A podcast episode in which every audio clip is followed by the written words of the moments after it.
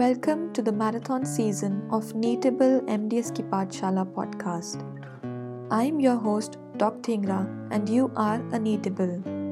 Tune in for a new episode every day till the NEET MDS 2022 exam. So, this episode is rapid revision of general surgery. We'll be looking at important concepts, classifications, and important one liners which can be asked as potential MCQs in the NEET exam. So let's get started with general surgery. First is the physical status classification by American Society of Anesthesiologists, which is also called as ASA. So there are six types of ASAs. So let's discuss them. ASA 1 means normal healthy patient. ASA 2 means patient with mild to moderate systemic disease. ASA 3 is patient with severe systemic disease that limits activity but it is not incapacitating. ASA 4 is when patient is with severe systemic disease that limits activity and is a constant threat of life. ASA 5 is moribund patient not expected to survive 24 hours with or without the operation. And finally, ASA 6 is clinically dead patient being maintained for harvesting of organs. Moving on, some markers and their related cancers. Among the markers, first is under the category oncofetal antigens. Under that, the first one is alpha fetoprotein, that is AFP, which is responsible or a marker for hepatocellular carcinoma, non seminomatous germ cell tumors of testis. And the second one is carcinoembryonic antigen, CEA, which is a marker for cancer of bowel, pancreas, and breast. The second category is under cytoplasmic proteins.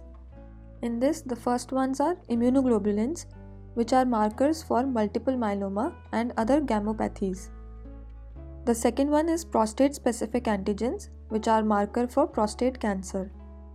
The third category is enzymes, under which the first one is prostate acid phosphatase, which is a marker for prostate carcinoma. The second one is neuron specific enolase, which is a marker for neuroblastoma and oat cell carcinoma of lung. The fourth category is hormones, in which calcitonin is a marker for medullary carcinoma of thyroid, and catecholamines and vanillyl mandelic acid are markers for neuroblastoma and pheochromocytoma. And the fifth category is secreted cancer antigens, in which the first one is CA125, which is a marker for ovary cancer, and CA153 is a marker for breast cancer. Next is generalized classification of fractures. So, fractures can be classified firstly according to plane of fracture. They can be five types transverse, spiral, oblique, comminuted, and compression fractures. Then, based on communication with exterior, they can be simple or closed fracture and open or compound fractures. The third type of classification is according to cause of fracture. So there can be three causes traumatic fractures, pathological fractures, and stress or fatigue fractures. And the last classification is according to number of fractures. First is single fracture, and the second is multiple fractures. Moving on to some points about the thyroid. What is the position of the thyroid gland? It lies opposite the 5th, 6th, 7th cervical vertebra and 1st thoracic vertebra. The isthmus of thyroid, it lies opposite the second to fourth tracheal rings. Coming to enlargement of thyroid gland, it is called as goiter and the classification of goiter is as follows. First is simple goiter, which further has three types diffuse hyperplastic goiter, nodular goiter, and colloid goiter. Second is toxic goiter, which again has three subtypes diffuse or primary toxic goiter, also called as Graves' disease, toxic nodular goiter, and toxic nodule. The third type is neoplastic goiter, which has two types benign tumors and malignant tumors. Fourth is thyroiditis, which has three types autoimmune thyroiditis, subacute or granulomatous de Quervain's thyroiditis, and Riedel's thyroiditis. And fifth is other rare conditions. Coming to the term nodular, some facts about the term nodular. The type of leukoplakia which is more prone for malignant transformation is nodular type or speckled type. The type of simple goiter which is more prone for malignant transformation is also nodular. And the type of malignant melanoma which is aggressive with vertical growth pattern is also nodular type. So these were a few interesting facts about nodular types. Now, what is thyrotoxicosis? It is the excess secretion of active thyroid hormones.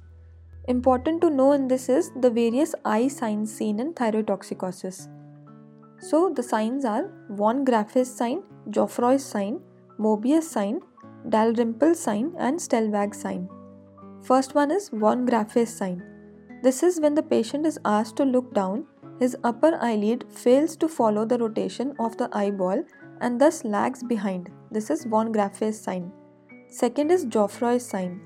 When the patient is asked to look upwards with the head fixed, there will be absence of wrinkling on the forehead then this is called as Geoffroy's sign. The third is Mobius sign. It is the failure of convergence of eyeballs. Fourth is Dalrymple sign, which is the upper sclera is seen due to retraction of the upper eyelids. And fifth is Stellwag sign. This is the absence of normal wrinkling, that is, staring look will be seen. Next, when we are looking at classifications, let's now look at the classification of tetanus. So, there are various types of tetanus. First is acute tetanus, where the incubation period is less than 10 days. Second is chronic tetanus, where incubation period is about 1 month. Third is delayed or latent tetanus, where the organism remains latent in the wound for months or years. Fourth is local tetanus, which causes local contractures of muscles. Fifth is cephalic tetanus. There is irritation or paralysis of the cranial nerves which dominate the picture and the facial nerve is affected most often. And sixth is bulbar tetanus. Here there is extensive spasm of the muscles of deglutition and respiration, and it is often dangerous as death is caused by the spasm of muscles of respiration.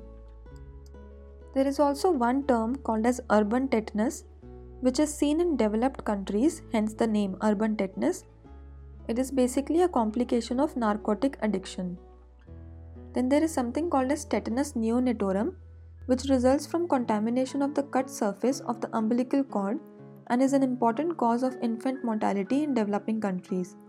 Here, the severe spasm of respiratory muscles occurs, which is the common cause of death. Then there is post abortal tetanus or puerperal tetanus, which results from unsterile manipulation or instrumentation during abortion or labor. And there is a term called latent tetanus, which means sometimes the wounds are so trifle that they are forgotten. After months or years, when the right conditions for Clostridium tetani to multiply are produced, then the tetanus develops, and this is called as latent tetanus. Now, there are two very important signs in tetanus. First is risus sardonicus. It is the characteristic anxious expression of a tetanus patient due to spasm of the muscles of face and jaw. The second is opisthotonus. It is the condition in which the muscles of the neck and the trunk become rigid and the back is slightly arched. Now, there is another disease which is caused by Clostridium species. It is gas gangrene. So, let's look at the classification of gas gangrene. There are five types. First is Clostridial cellulitis. This is crepitant infection involving necrotic tissue but healthy muscle is not involved and it is characterized by foul smelling, seropurulent infection of a wound. The second type is single muscle type. It is limited to only one muscle. Third is group type. It is limited to one group of muscles, example extensors of the thigh. Fourth type is massive type. It involves almost whole muscle mass of one limb. And fifth type is the fulminating type. This spreads very rapidly even beyond the limbs and it is associated with intense toxemia. Now let's jump into head injury. First of all, let's look at the fractures of the base of skull. So there can be three fractures anterior cranial fossa fracture, second is fracture involving middle cranial fossa, and third is fracture involving posterior cranial fossa. The clinical features in anterior cranial fossa fractures will be First is hemorrhage from the nose, which is called as epistaxis. and escape of CSF, that is CSF rhinorrhea. Second is ecchymosis starting in the lower eyelid and gradually involving the upper. Third is subconjunctival hemorrhage, which is the posterior limit of which cannot be seen. Fourth is excessive hemorrhage, which pushes the eye forward. Then there is first, third, fourth, and first division of fifth and sixth cranial nerves, which may be injured. And in the base of fracture of anterior cranial fossa, air may enter the cranial cavity, producing intracranial aerocele. Then next is clinical features of middle cranial fossa fractures. There will be hemorrhage and escape of cranial contents that is CSF and brain matter may be expected from the ear that is CSF otorrhea and the mouth. Then occasionally there will be epistaxis which is seen when nasal sinuses are affected. And 7th, 8th and occasionally 6th cranial nerves will be injured. 6th nerve injury will result in internal strabismus. Moving on to clinical features of posterior cranial fossa fractures, there will be extravasation of blood in the suboccipital region which produces a swelling at the back of the upper part of neck and ecchymosis near the tip of the mastoid process which is also called as Battle sign and it occurs within 3 to 4 days of trauma. Then 9th, 10th and 11th cranial nerves are occasionally injured but 12th nerve usually escapes injury. Coming to complications of head injury, there are some early complications and some late complications. Early complications include leakage of CSF, that is CSF rhinorrhea or CSF otorrhea, that is from the nose or from the ear. Second complication is aerocele, that is entry of air into the cranial cavity. Third is meningitis, then fat embolism, brainstem injury, posterior fossa compression, pituitary failure. These are the early complications. The late complications of head injury are chronic subdural hematoma, post traumatic epilepsy, headache, and hydrocephalus. There is an important term associated with head injuries. It is lucid interval. In case of extradural hemorrhage, when the hematoma has reached a considerable size, it causes sufficient rise in intracranial pressure to cause cerebral compression. This causes unconsciousness due to pressure on the reticular system of the midbrain. The time taken to form such a big hematoma as to cause sufficient rise in intracranial pressure to cause unconsciousness following head injury is known as lucid interval. So remember this term and its concept. Now I'll be listing some common swellings of head and neck region. First is common swellings in the midline area. These are submental lymph nodes which may be enlarged, thyroid gland enlargement, thyroglossal cyst, sublingual dermoid, and lipoma. Then, common lateral swellings in the neck area are lymph node swelling, salivary gland enlargement, thyroid enlargement, branchial cyst, and lipoma. Then, acute swellings in the neck area are Ludwig's angina, boil, carbuncle, acute lymphadenitis. Then some cysts that show cholesterol crystals are branchial cyst, dental cyst, dentigerous cyst, cystic hygroma, old hydrocele, and thyroglossal cyst. Finally, swellings that move up with deglutition are thyroid swellings, thyroglossal cyst, subhyoid bursal cyst or subhyoid bursitis, enlarged pretracheal lymph nodes that are fixed with trachea, and laryngocele. Moving to some types of ulcer edges and where they are seen, very important from MCQ point of view. First is undermined edges, it is seen in tuberculosis. Next is punched out ulcer edges, it is seen in gummatous ulcer, deep trophic ulcer, and Martorell's ulcer. Sloping edge is seen in healing traumatic or venous ulcers. Then, raised and pearly white beaded ulcer edges are seen with rodent ulcer. And rolled out or everted edges are seen in squamous cell carcinoma or an ulcerated adenocarcinoma. Next, let's discuss classification of shock. So, there are five types of shock. First is hematogenic or hypovolemic shock. This type of shock is due to loss of intravascular volume. It is clinically manifested by low cardiac output, tachycardia, low blood pressure, and vasoconstriction revealed by cold clammy extremities. Second type is traumatic shock. In this type of shock, there is hypovolemia due to bleeding both externally and internally. Internal bleeding is called intraperitoneal hemorrhage, which could be from ruptured spleen or liver or from torn vessels of the mesentery along with toxic factors resulting from fragments of tissues entering the bloodstream. Third type is neurogenic shock. It is a shock which is primarily due to blockade of sympathetic nervous system resulting in loss of arterial and venous tone with pooling of blood in the dilated peripheral venous system. Neurogenic shock is probably the only form of shock that can be safely treated with vasoconstrictor drug. Fourth type is cardiogenic shock. It is usually caused by injury to the heart, myocardial infarction, cardiac arrhythmias, or congestive cardiac failure. In this condition, the heart, mainly the left ventricle, fails to pump blood. And fifth type is septic shock. This is most often due to gram negative septicemia. It may occur in cases of severe septicemia, cholangitis, peritonitis, or meningitis. There is also one type called vasovagal or vasogenic shock. It is a part of neurogenic shock only, in which there is pooling of blood due to dilatation of peripheral vascular system, causing reduced venous return to the heart. Here, blood flow to the brain is reduced, causing cerebral hypoxia and unconsciousness, and this condition can be corrected by Trendelenburg position.